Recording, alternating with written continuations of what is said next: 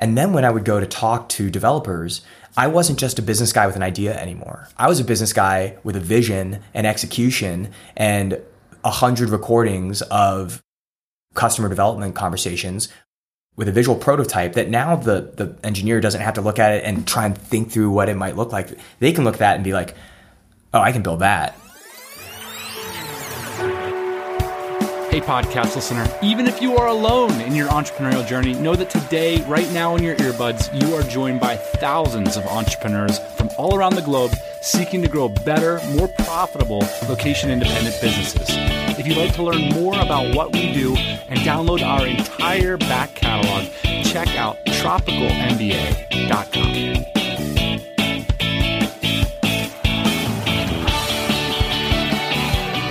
Happy Thursday morning. Are you feeling the optimism? I don't know. I'm getting a lot of optimistic vibes about the rest of the year, about the business opportunities this year. We're going to talk about just one case here today. Real quick, the boss man's not on the show this week because he's on the phone with listeners of the podcast. You might have noticed we've been running our own ads for our service, which is flat rate recruiting. That's like a set fee instead of a percentage of salary. And we've been having a lot of success with it. A lot of you guys have been calling us up. And it's been cool. I've been like tooling around with the copy there. You can check it out at dynamitejobs.com slash remote dash recruiting, or just go to the website and click hire with us. Just old school grinding on sales pages and like speaking with, with clients and trying to get a sense for the most elegant way to solve the problem. Typically, entrepreneurs are like thinking about their next hire many days or weeks and sometimes months in advance. And so the idea of this recruiting product is like, schedule a call with Ian. And, you know, we've done this as a company almost four hundred times now. So on that call, we just walk through what you're trying to accomplish. What's the budget? You know, can you go this way? Can you go that way? And we're seeing that we're able to say like, okay, well, if that's your budget and you want someone in this time zone with this skill set, like here's what you need to pay. You know, does that work for you? That's been leading to a ton of success. So we're really working on that concept. So I think if I were to redo the ad today, I would really try to assert this idea of like that thirty minute brainstorm session. So you can kind of see us try to grow that business in real time here on the pod. So more on that in the coming weeks when Bossman gets off of sales calls. For now, let's visit an entrepreneurial story that was super instructive for myself. Today's guest is selling recurring subscriptions to relatively expensive software, and he's not a developer. So something I was super interested in. This story came about because I'm hanging out here in Austin, Texas, which really, Austin, Texas, like was already a magnet, but it really became a winner during COVID. Texas is relatively open and lax, and there's lots of open space, and uh, uh, it's very entrepreneurial. So a lot of folks in the community have come here. And one of the things I've just been noticing about so many listeners of the pod and folks in the community is just how they're upping their game. Having a great deal more resources and leveraging outside capital. And as you get more entrepreneurial chops, this increasingly becomes an opportunity. And that's what's happening for someone I've known a long time. His name is Alan Van Toy, and he's a longtime member of the D C. I remember hanging out with him back in the two thousand thirteen fourteen era when so many entrepreneurs were uh, hanging out in Vietnam.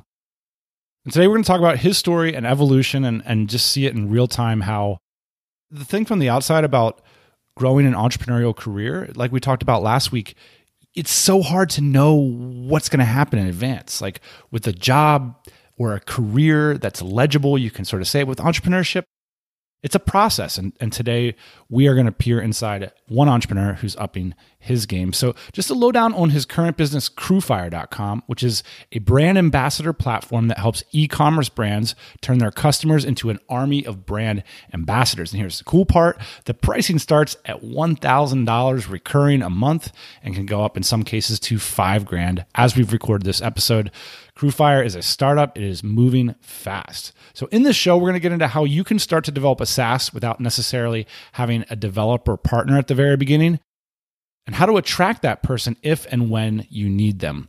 We also nerd out on the lore of Vietnam and how and why Alan rebooted Crewfire after a really difficult period. So we started out by talking about why this time Alan's seeking outside investment for Crewfire.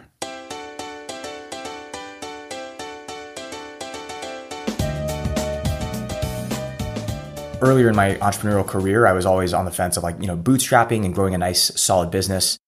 You know, after doing that a few times and experiencing a few like micro exits over the last like ten years, now we're finally in a position where we have a, we have an opportunity. We have a business that really has an opportunity to scale into the, we believe, tens and hundreds of millions of dollars in annual revenue.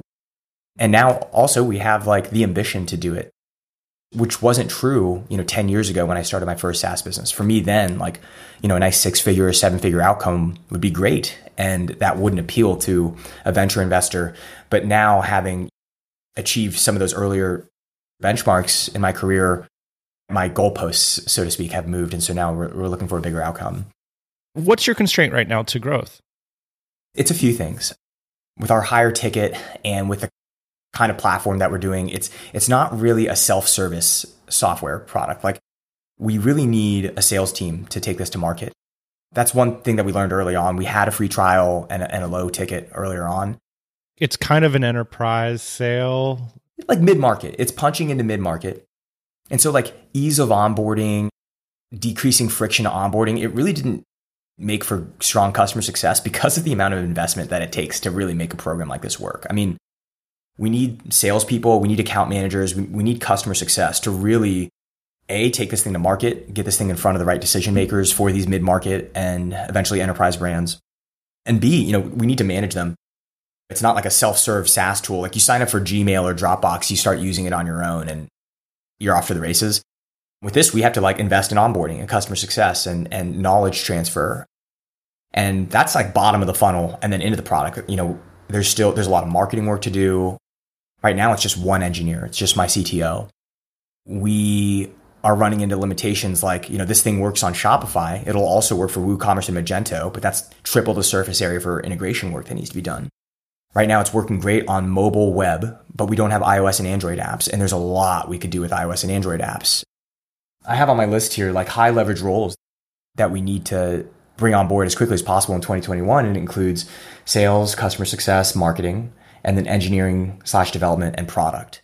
So what you've essentially done is you've created this nugget of like a positive return, and now you're going to put it in front of some of the sharpest minds in internet business and say, capitalize my nugget, essentially.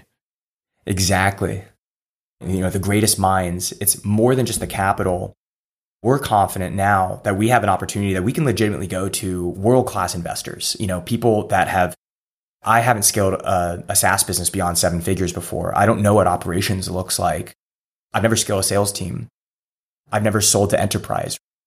These are solved questions. We don't need to reinvent the wheel. And that wisdom's out there for any bootstrappers that want to go that route as well. But if you get these like world-class, whether it's operators or product designers or go-to-market enterprise or mid-market go-to-market, you know, geniuses on your cap table, and they're out there, you know, they have a vested interest. They can open doors. Investors can like pump their investment, right? Like, so like, I got a stake at your company and now like, here's twenty-five clients, bro. Exactly. Right? I'm pumping my investment. Yeah, totally. Yeah. This is a weird question, but I feel compelled to ask because like I met you in very different circumstances and I want to go through your story here in just a minute. But before we do that, I just want to ask you about like, can you let us know a little bit about your lifestyle? I'm working from home. I moved to Austin, Texas in October. Maybe I can back up a touch there. You know, you and I met in Vietnam. I was in Vietnam as recently as March twenty twenty. And right at the beginning of March, I went home, not had nothing to do with COVID, but uh, I was I was celebrating uh, some family stuff first week of March. I was only supposed to be in town for two weeks, but then fate had other ideas and, and COVID, you know, the viral curtain shut the world down. And so I stayed with my parents for eight months. But then uh, as it got colder. Where do your folks live? Bethesda, Maryland. So outside D C. Okay. Yeah. As you know, like Southeast Asia is beautiful, tropical, sunny, and warm. And so this body kind of acclimated to that over the last six years. And I thought to myself, well, Austin, Texas sounds awfully nice right about now. So I moved to Austin end of October. I got a house here next to Zilker Park. And yeah, I just work from home. I have an office here. I'm thirty-three now. And so, you know, when you and I met in Vietnam, I was in my, you know, mid twenties and uh, I optimized for location independence and freedom and, and adventure and, and travel. And then for me, you know, as I hit like thirty, into my thirties, the things you optimize for in life change as you reach different chapters. And for me, it was proximity to family, proximity to friends in the United States. For me, Austin has provided that those things, you know, close enough to my family, same time zone, I can call them after lunch, which is a luxury that's not afforded to, you know, me while I'm in Asia. And the lifestyle is great, great lifestyle balance, great community of entrepreneurs here. So hasn't been super social. It's tough to give it a full eval just at the moment. It is a common move in the community to optimize for like adventure and almost that kind of like solitude from real life and real responsibilities in order to one hundred percent focus on your business. And often that's to, you know, South America or to often Asia or Europe, and to try to hang around with a crew of people who are doing the same. And then as as your like business interests mature a little bit, and you don't need to have that like maniacal like twelve hour a day, like I get my food delivered to my door, it's the perfect macro combination, like I take some kind of focus drug. And there there is this kind of like maniacal nature to a lot of business oriented nomadism. And then as folks get some traction in their career, you know, yeah, you start to sort of stair step your way back, like back to across the globe to Europe. And then eventually a lot of people do end up back in their home countries. I want to go back and sort through some of the early days stuff. Specifically, I'm curious as to what got you in the game. Oh man. Yeah. I can point to a few. I can really trace early entrepreneurial kind of seeds back to like high school and college. You know, in high school, I was, uh, you know, well, to be honest, I was I was selling weed. Not a lot, you know, just a little bit. I'll say this, just a little bit, but enough where I wasn't, I like, I realized that there was an alternative to selling my time for nine bucks an hour or ten bucks an hour, the alternatives to, you know, high school jobs. And when I realized that, I mean, obviously, there, I wasn't going to do that for life, and it was stressful, you know, the illegality of it at the time. But, you know, when I when I realized that there was an alternative to selling, like I, I couldn't go back to working at the pool. I was I worked at like the pool cafe, you know, summers in high school. And I, you know, that that was over. If more people were honest on this podcast, you'd hear more stories like this. You got to be willing to do things other people aren't. Yeah. And it's twenty twenty-one. I mean, like, it's weed, you know, what's the big deal? But, oh, God. So and then in college, I thought I was going to work in the music industry, and I went to University of Maryland, which is not exactly a hotbed for music industry courses or extracurriculars. So, you know, I looked around, and there were there were no options for it. And so, along with a, a few friends, uh, as a freshman, we were freshmen, we started the Maryland Music Business Society, and it like immediately hit, and we got like hundreds of members, and we started throwing concerts, and we we actually became profitable. We were making like five, six thousand bucks a month as a student organization. From there, senior year of college, my roommate and I, we uh, we read, I, I forget which one was which, but one of us read for our work week. Wait, was it hard? Sorry to interrupt. Was it hard to be responsible for so much revenue and like not own it? Nah, I mean, it was fun. I mean, I was doing all sorts of extracurriculars. I was also promoting concerts under an actual company, Ting Tang Promo, Ting Tang Promo. And I was uh, brand manager for Red Bull. I was running the M M B S. I mean, I was I was doing too much. I was doing too much shit, but it was it was all fun. There's that entrepreneurial A D D was on full throttle at that time. But yeah, and we did things like we would organize like New York trips, like field trips to New York, and and meet with Live Nation and meet with A E G and meet with like Rolling Stone, and we could fund that from like this concert money. Wow! So it sounds like you really like created an excellent education for yourself. Yeah, it was fun. I, I learned I learned early enough that I that actually working in the music industry was not a good idea at all anyway. So that, that was like the most important thing I learned. A, there's not that much capital floating around the music industry. And B, it's not like a great niche or industry to sell or work in because it's kind of toxic and there's a lot of ego. They're not like getting together in conferences and message boards and following influencers or bloggers and, and really working on their craft all the time. It's really just a lot of like stress and ego and not a lot of money floating around. I've noticed that. Why do you think that's the case? I think first off that there's just all these glamour industries, music, entertainment, fashion, there's so much supply of young, you know, kind of naive, if you will, like uh, entrants into the industry. Demand is fixed. And so the the salaries, the amount of money, like the amount of money that these like marketing associates at record labels make, it's laughable. I mean, I don't know, something about the, the nightlife industry, it just attracts a lot of ego and a lot of toxicity. I also, I don't want to trivialize the the thing that I'm so passionate about by trying to make it my career. I'd rather, you know, achieve my financial goals somewhere else and then just like, and then just be able to enjoy that as recreation. And as a fan, I wanted to keep that, keep it playful. Yeah.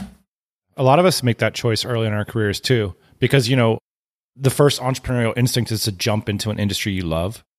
But I think an important entrepreneurial skill is realizing that systems thinking, the entrepreneurial skill set, is flexible across niche and industry. And so making that choice makes a big difference. You know, uh, I was speaking with someone today who's like wants to do scheduling software. And it was like the niche that he knew about that inspired the idea to like make scheduling software. But my first instinct was like, oh, that's that industry sucks. You know, it like sucks for these reasons. But like that kind of solution in a better industry could be amazing. What's an emergent industry that needs scheduling that can learn from all these other shitty niches? And now it's that kind of thinking that I think you're demonstrating right now. So that's interesting. Okay. So your senior year, you're hanging out with your friends and you read the four hour work week. Yeah. Like I read four hour work week, the same time my roommate was reading Rich Dad, Poor Dad. And then we were both like, dude, you have to read this book. It's a game changer. And we we traded. And and so we both read four hour work week and Rich Dad, Poor Dad in the same like couple week stretch. And, you know, those two books, first off, you talk to anybody in our internet entrepreneur, digital nomad community, and those two are like the pillars, right? I mean, everybody's read them. And, you know, what they do is they illuminate an alternative path. This is like two thousand ten, right? So it wasn't like today where there's great, amazing podcasts. And so those books illuminate this tr- path towards like, okay, like build assets that generate income for you while you sleep. You know, that's the path to wealth. Or, um, you know, redefining what asset even means. For our work week, like lifestyle design, location independence, like you can create a lifestyle that is alternative to this nine to five grind. Well, how did you implement it? I also was interested in technology and mobile. Like iPhone had come out in two thousand seven, two thousand eight, and it became this new canvas for entrepreneurship. I paired that I, that thinking with a third resource, which was there's an entrepreneur named David Hanemeyer Hansen, or D H H for short, one of the founders of Basecamp and thirty-seven Signals, also the creator of Ruby on Rails. And he gave a presentation at, at a program called Startup School in two thousand eight. You can find this on YouTube, D H H Startup School. And in it, he breaks down the economics of subscription software, or what we all know, or m- many of us now know as SaaS, S A A S, software as a service. He breaks down what I came to find is like the beauty of recurring revenue. And if you can create a product, like in software or anything really, that has a recurring revenue component, meaning the customer pays on a monthly or some sort of recurring basis, you can build something that achieves your financial goals and the numbers become way more digestible and way less intimidating. So, you know, just working backwards on some napkin math here, like if you want to build a million dollar a year business, which is which is great for anybody starting out, certainly any uh, you know, college senior, like a million dollar a year business, like sign me up. A million dollars a year divided by twelve months a year, that's eighty-three K a month that you need to achieve. If you need to achieve eighty-three K a month, and you can, that still might sound like a big number, but if you divide that by how much your product costs on a monthly basis, let's say it's just a low price fifty dollars a month product. You need one thousand six hundred customers paying fifty bucks a month to make eighty-three K a month to make a million dollars a year. And all of a sudden it's like, you know, I don't need to create the next Facebook. I need to build a fifty dollars a month product that I can sell to one thousand six hundred people. Those numbers are extremely digestible for someone starting out. And when David was giving that talk, he was talking about a bunch of techies sitting behind laptops. Now we're talking about a global market that's purchasing these sorts of products from their mobile devices. And so the amount of people you can sell into has dramatically increased. I love this idea of, you know, what you're demonstrating to me is like kind of entrepreneurship from first principles. Because there's two different polarities. There's like the a lot of people start businesses that are adjacent to their last jobs. So it's like, hey, I I was like this kind of consultant for super, super long, and now I'm stepping out and doing my own thing and building a business around it. We all do a little bit of that, but we also do a little bit of like thinking from principles too, which is like combining these basic, basic ideas and then choosing the next action based on the principle. We certainly do that every day in our business where we're doing this same napkin math. And so I just wanted to flag it up how powerful it is. For example, um, you know, we're starting a marketplace this week, and the napkin math I'm doing is like, I want my sellers to sell a million dollars a month this year. And so that I need like thirty partners selling three thousand dollars a month, right? It's exciting. You know, yeah. it's, it's not that hard to get there. It's no. just thirty people. thirty people making three grand a month. It's so doable. Okay, so this D H H video, we'll definitely link it up. So you doing this math, and then what? That just de-risked it for me. It was like, in, you know, do I think that I could build something that people pay fifty bucks a month for? And look, that's to get to a million dollars a year. Like, I'd be happy if I was doing a quarter million a year. So now I only need to sell to four hundred people. Like, that gave me the confidence that like, okay, I can do this. There's no risk here.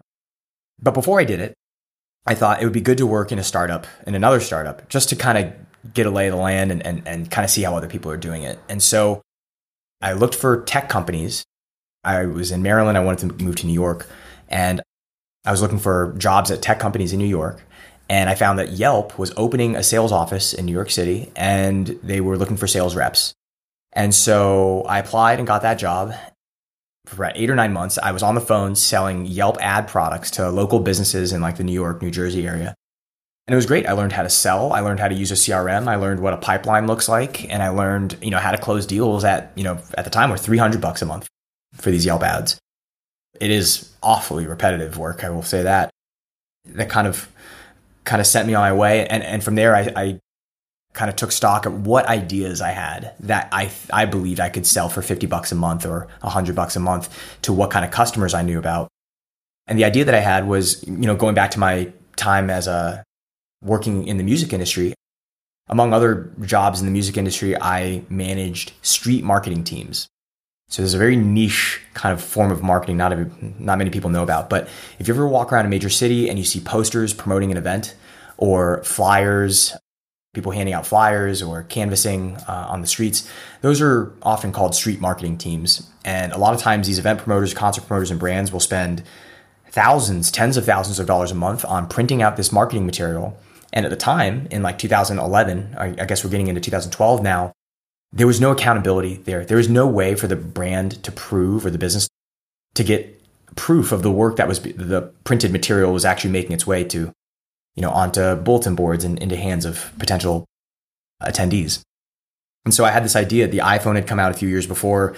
Instagram was blowing up. Instagram, of course, you could share photos and then see their locations. And I thought, why doesn't someone make like a mobile app that these street team members can take photos of the work that they're doing in the field, send it up into the cloud, and we can use G P S location from the smartphone to map where every photo is posted from. And then back in the office, the management company can, or the, the promoter can get all these reports of all these, this work that's been distributed, and we can show heat maps, we can show where every photo is posted, and it'll just drive more accountability in this space. And so I launched that in two thousand twelve. It's simple crew dot com. You can check it out. It's still running today. We got that out there and, you know, got initial traction. We Was it fifty bucks a month? It was, and I think still is fifty bucks a month, which I, uh, I at this point, I, I actually sold it to my business partner, my then business partner. Still great friends. So we had a very amicable split. And uh, I think the price could raise significantly. That's something that I'd, I'd encourage most entrepreneurs to do. It's much easier to get to profitability and beyond uh, with, with higher ticket products. How did you build the software though? For me, I'm non-technical. I'm not an engineer. Yeah. You're, you're working, you're pumping phones at Yelp, yeah, and you're dreaming up software, but you can't write code. Yeah. A dime a dozen. You could business people with ideas who are looking for uh, looking for a technical co-founder, right? And so, how do you stand out from that? And that's a it's a million. It's like, how do you find like a, a husband or a wife? You know, it's like there's there's no one way to do it, but I can tell you what worked for me. There's also, as there are a lot of business people looking for a technical co-founder, there's a lot of developers who aren't creative ideas people, or who would like to start something but they lack the marketing skill or the the ability to envision the product, or they lack the sales ability. And so there are counterparts to this archetype that I was. As a non-technical co-founder with an idea, there's a lot that you can do to make progress on a software idea that you have that uh, has nothing to do with code, that has nothing to do with the software itself, but has everything to do with building momentum around this concept and separating yourself from the world of other business guys with ideas or guys or girls with ideas. And so those things can include things like designing the prototypes and designing the software. You, you can do that in, in Sketch or in Figma or even in Canva. And then you can start interviewing your target customers and start building a database of, you know, first ten, then twenty-five, then fifty, then one hundred conversations that you've had with your target market, walking through the prototype and then asking them how much they pay for it. And then maybe even getting L O Is, letter of intents, or even pre-selling this thing. I did all that. I put up the website. I got the domain. I designed the marketing for it. And I got up a landing page, doing all the things about creating a software product that weren't actually creating the software. And then when I would go to talk to developers, I wasn't just a business guy with an idea anymore. I was a business guy with a vision and execution and a hundred recordings of customer development conversations with a visual prototype that now the, the engineer doesn't have to look at it and try and think through what it might look like. They can look at that and be like, oh, I can build that. Oh, and it's pre-sold for, you know, this thing will launch with revenue. By the way, this is how you get at any job too, is that you're already doing the job better than whoever they have there right now.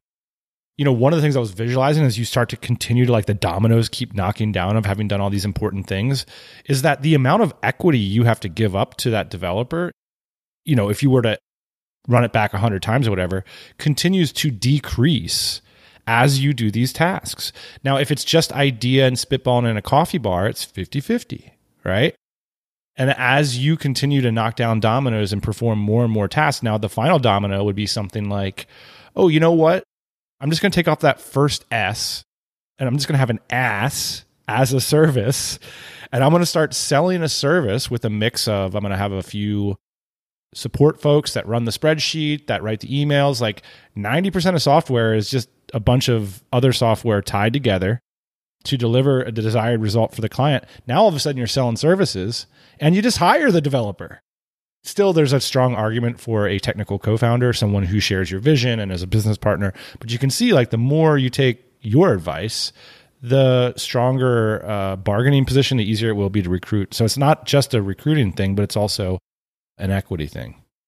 There's so many no-code solutions right now. You can piece together a combination of existing like Lego blocks of software, if you will, that don't really take an engineer to make happen. And you can create something that's valuable for a customer that you can charge tens or hundreds of dollars a month or, or more just by putting it together and packaging it and bringing it to market. So I've seen a lot of friends in our community that have done that. Yeah.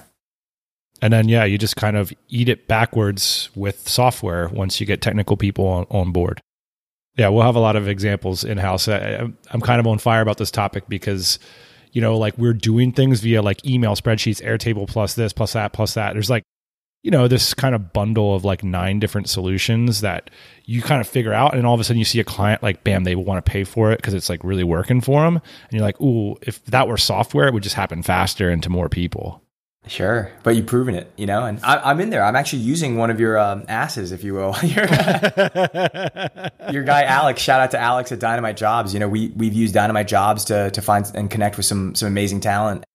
And I can, you know, I can tell like there's there's a bit of software there, but there's also a lot of uh, plumbing, you know, non-software plumbing or or tools, other tools like Airtable. And, oh, yeah. And then uh, Alex's time, I'm sure, and maybe other contractors that you have in the background. And that's recurring revenue for you. You know, you got me on recurring revenue and you have like a high ticket, you know, multi-thousand dollar upsell. That's uh, primarily an, an ass. And so we're going with that, by the way. I think you, I think that's coined.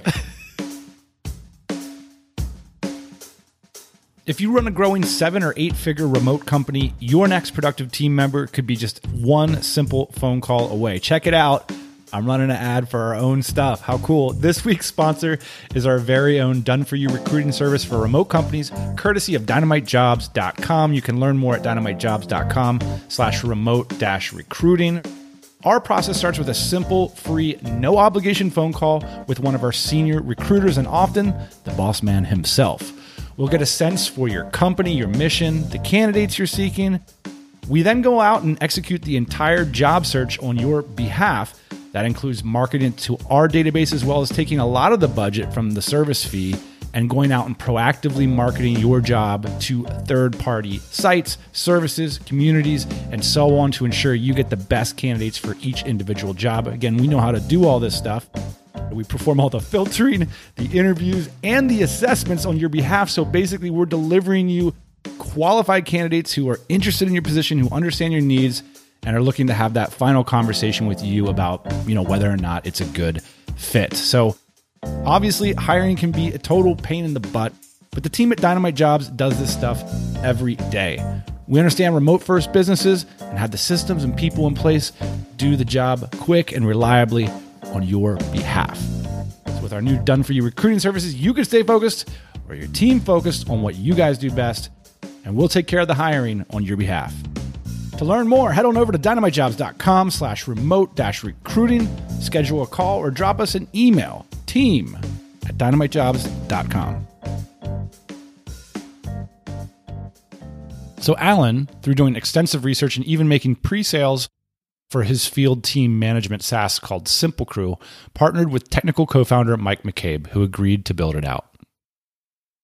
Among other things, we applied to Startup Chile, which is a program run by the government of, of Chile, the South American country.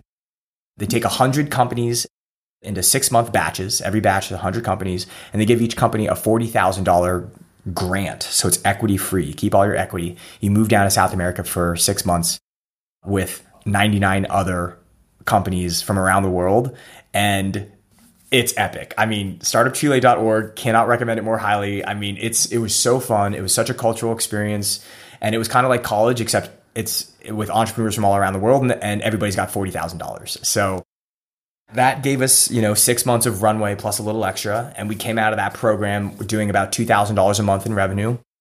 So we were each taking home a thousand bucks a month or a little under at the time.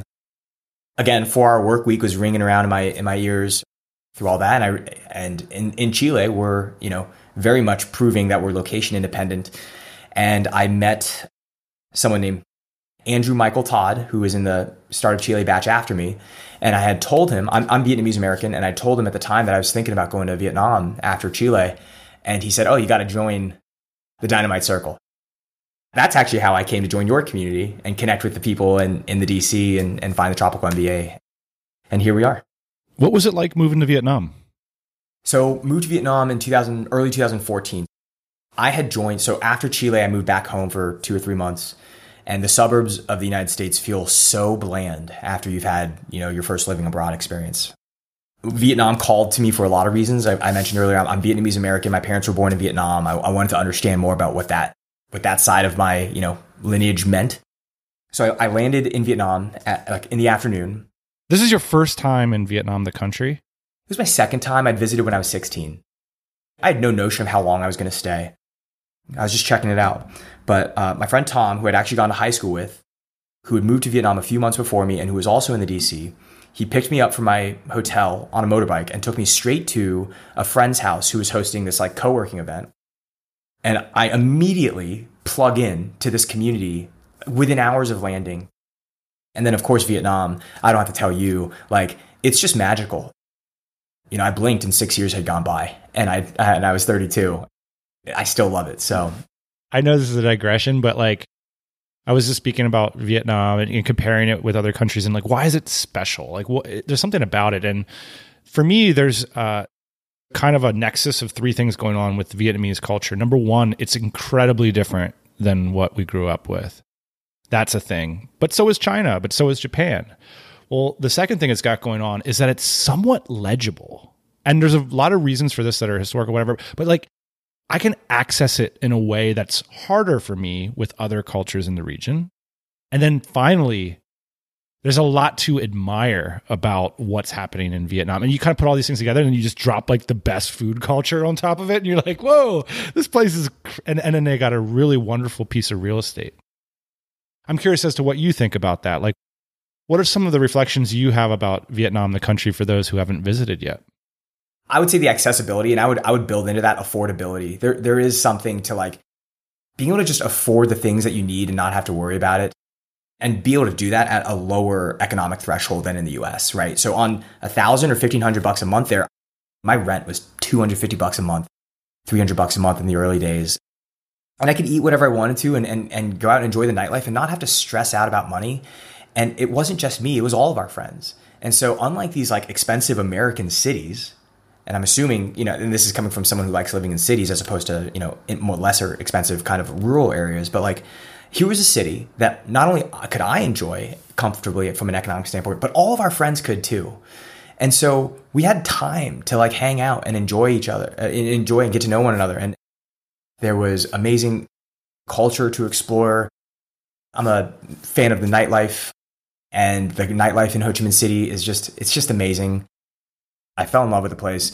I would die there if it were a, you know, closer to the U S with a easier time zone to communicate with. I think that was a big thing, you know, we touched on earlier, like among the things that I, that, you know, life wasn't a hundred percent optimized in Vietnam, but one of them is like with the time zone disparity between the, the East to the West, it's just harder to maintain relationships and, you know, have that casual phone call. And as my parents, you know, punch up, you know, into their, you know, closer and closer to eighty, that relationship is, is meaningful and, and is important to nurture. But uh, all that to say, you know, I, I still have love for Vietnam, and every year that passes, you know, I will, I will always spend time in Vietnam every year if I can, if I can have it my way. Let's talk then about what happened with the business. So you, you say you left us off with, you're meeting a bunch of entrepreneurs now, you're embedded in an affordable place, and you're making about a thousand bucks a month.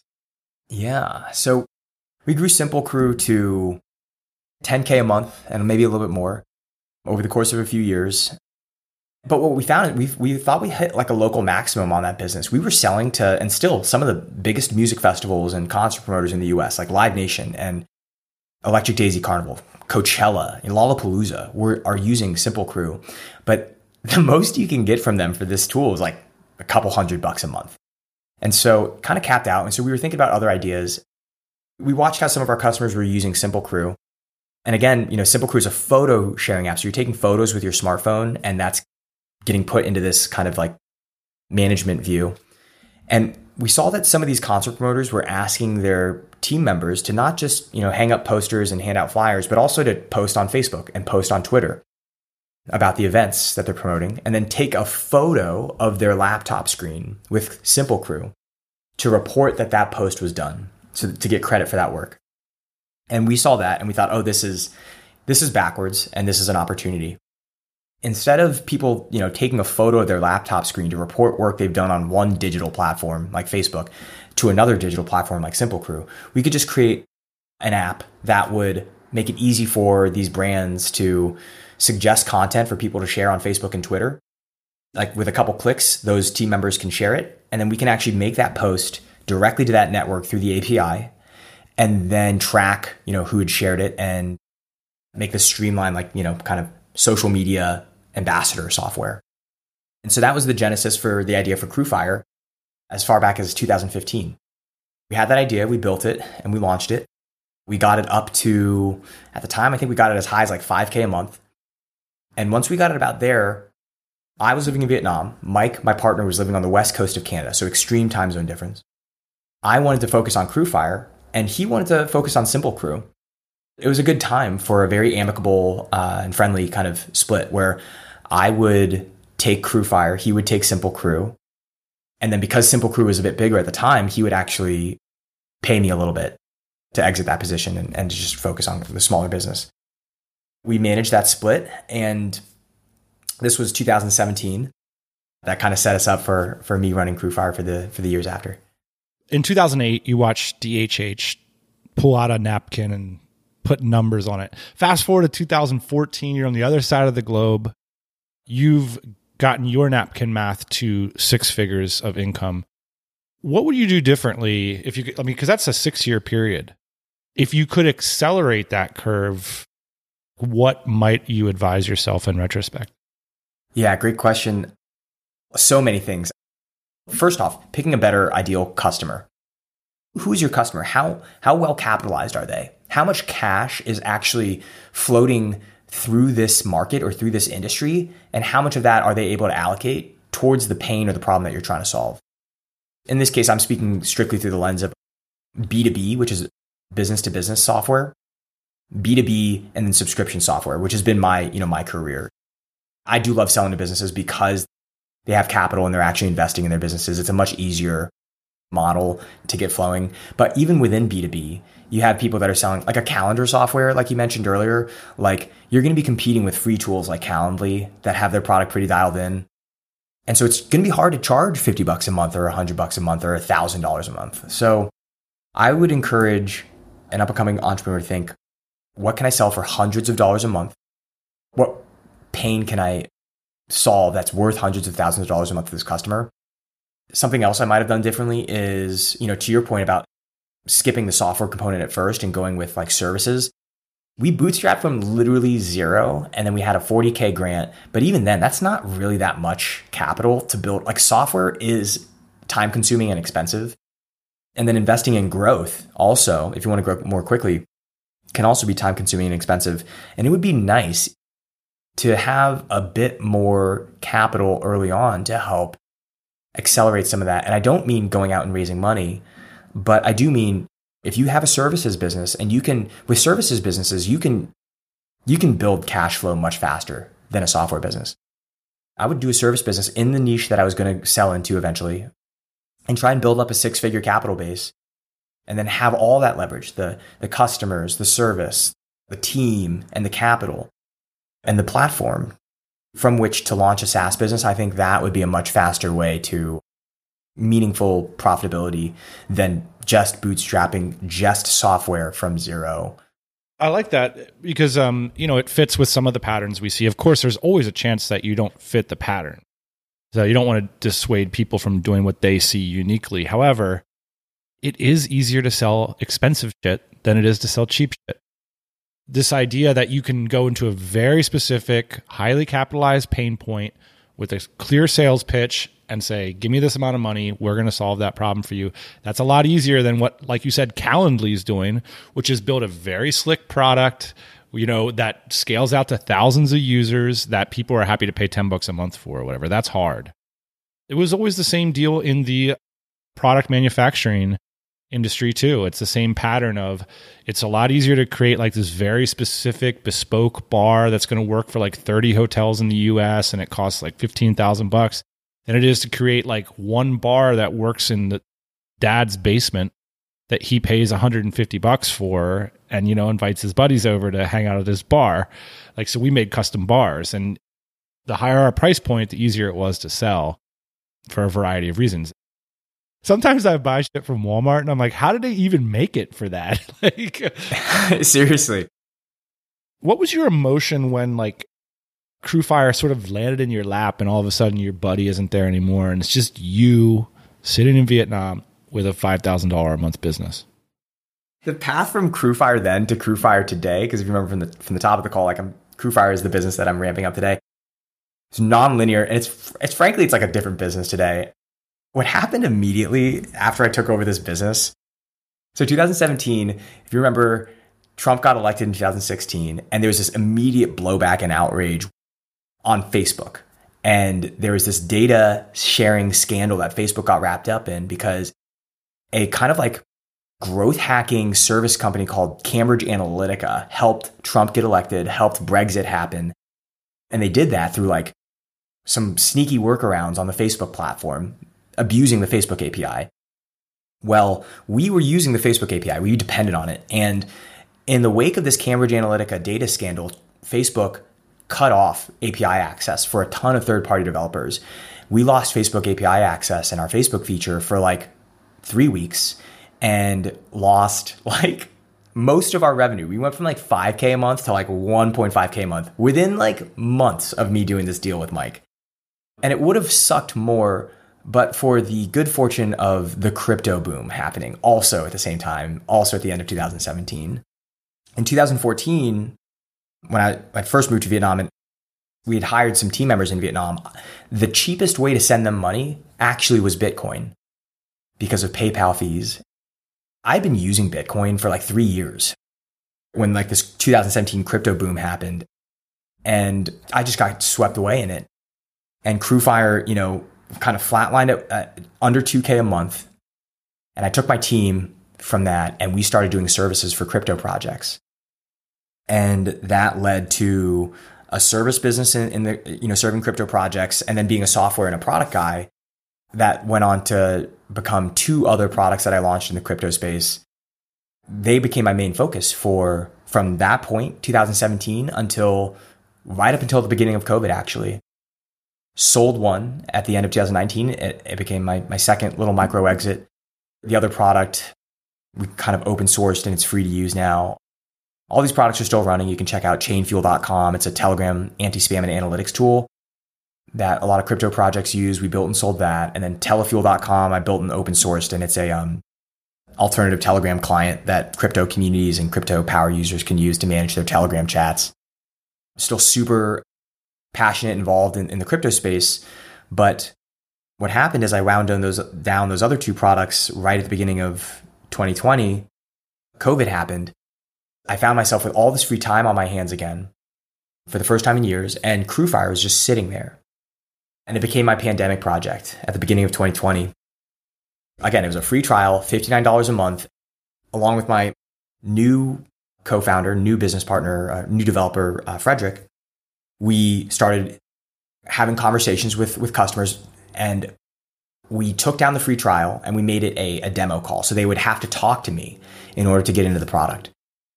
Because we'd been around for four or five years at that point, we were getting a decent amount of traffic and inbound just from old content that I put up on the blog and on YouTube. And all sorts of people are searching for brand ambassador-related keywords. Not all of them would, would make the perfect ideal customer. So I was having these conversations to try and find out, okay, who exactly are we trying to serve? Are we going to serve political advocacy groups? Are we going to serve information product entrepreneurs? Are we going to serve e-commerce brands? Through enough conversations, I got clearer and clearer on a few key things that really set us up for the end of twenty twenty and for now, what Crewfire is now my fastest growing business that I've ever done. The insights that that these conversations uncovered were who is the, the target customer, which became these direct-to-consumer e-commerce brands on Shopify. What were the features that were important to them? Things like a Shopify integration where we can do coupon codes and referral links. What kind of value could we create for them? And then what kind of price points would that value support? You know, I don't want to make it sound like it was a, you know, lightning bolt eureka moment that happened, you know, immediately in the spring, that spring twenty twenty. But we had an idea of that direction early on, and we started building for it, raised prices pretty quickly after shipping some of these features from fifty-nine dollars a month to ninety-nine dollars a month to one hundred ninety-nine dollars a month to three hundred dollars a month. And then we started billing annually, thirty-six hundred dollars a year, six K a year, twelve K a year. And that set us up for like lumpy cash flow. We were getting thousands of dollars from these deals. Just like kind of validated the pain that we were solving for the customer and the price point that that would go on to uh, to support. That's exciting. It sounds like, you know, one of the thoughts that occurred to me is like, this is what entrepreneurial insurance looks like. You know, people outside of our community, like I just hear people talk about their four oh one k's or their insurance policy. They just want everything that to look so stable and solid, but there's a stability in what you're describing. The ability to own multiple different assets, to be able to turn focus on a dime, to be able to have fun with it, variety, and expose yourself to incredible upside. What part of your story do you feel motivated to share with the listening audience in the sense of what do you want to impart to them about? What can they learn from, from your journey? Maybe what I would say is not directly business advice, but it's a common theme. My roommate is a young entrepreneur who just moved to Austin. He's like ten years, more than ten years younger than me. The thing that keeps coming up in my life that I was conscious of and, and that I'm sharing with him is like, be conscious of how the things in your, the things that you're optimizing for in life, they evolve and change over time. So like when I was in my mid twenties or early twenties or mid twenties, late twenties, it was like adventure and culture and travel and experiencing the world. And it didn't occur to me then that like that would change significantly. But as I hit thirty and thirty-one, you know, we talked about the importance for me now of like optimizing for the relationships with my family, time spent with parents, time spent with my my sister and brother-in-law and their, you know, the child that they'll soon have. Part of the beauty of the, I mean, location-independent entrepreneurial journey is that you have that optionality for your lifestyle to evolve as what you want evolves, instead of being locked into one thing. You don't have to kind of always flex that location dependence too. This is something that Mark Manson wrote beautifully about in, in one of his books. I forget. Maybe it's The Subtle Art. But it's like, you know, you have that freedom, but sometimes like, you know, that freedom can manifest itself as like choosing to take on responsibilities over time, like like family or like getting a dog, which I haven't gotten there quite yet. But um, that, that's something I'm still learning. You know, I'm still working on that. It's funny though. You mentioned it, like you do that napkin math. You started with that million dollar thought experiment. For many young entrepreneurs, it's ten thousand dollars a month is the dream business. If it's location independent and it's ten grand a month, you know, but as you get older, you realize that, well, you might want more capital to do different sorts of things with the rest of your life. And that maintaining a ten thousand dollars a month business might not be it. Sure. It's like a new journey, right? And I could very well like raise this money and, and, and learn the hard way that like, there are downsides to, to raising money. And I'm sure, you know, it's not, nothing is ever all just sunshine and rainbows. You kind of, you know, take all the inputs, you you learn from people that came before you, and then you kind of make a calculated bet based on what you know. And for, for me, I, I get that sense now that, you know, it's a new adventure, something that uh, that I think we can manage and pull off and, and be successful with and and learn along the way. So it's, uh like you said, cap downside, unlimited upside. Wow. And thanks for joining us on the pod. We appreciate it. Thank you for having me, Dan.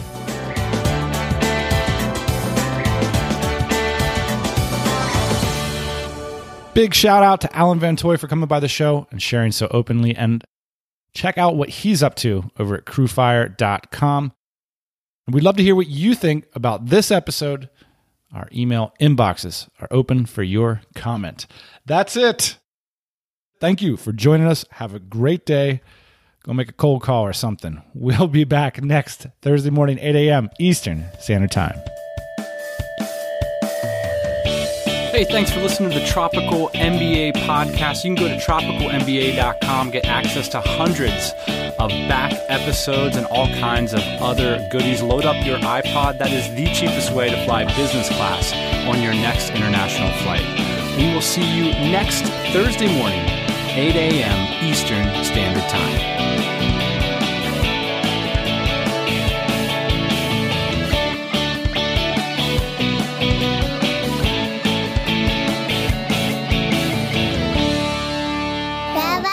Yeah.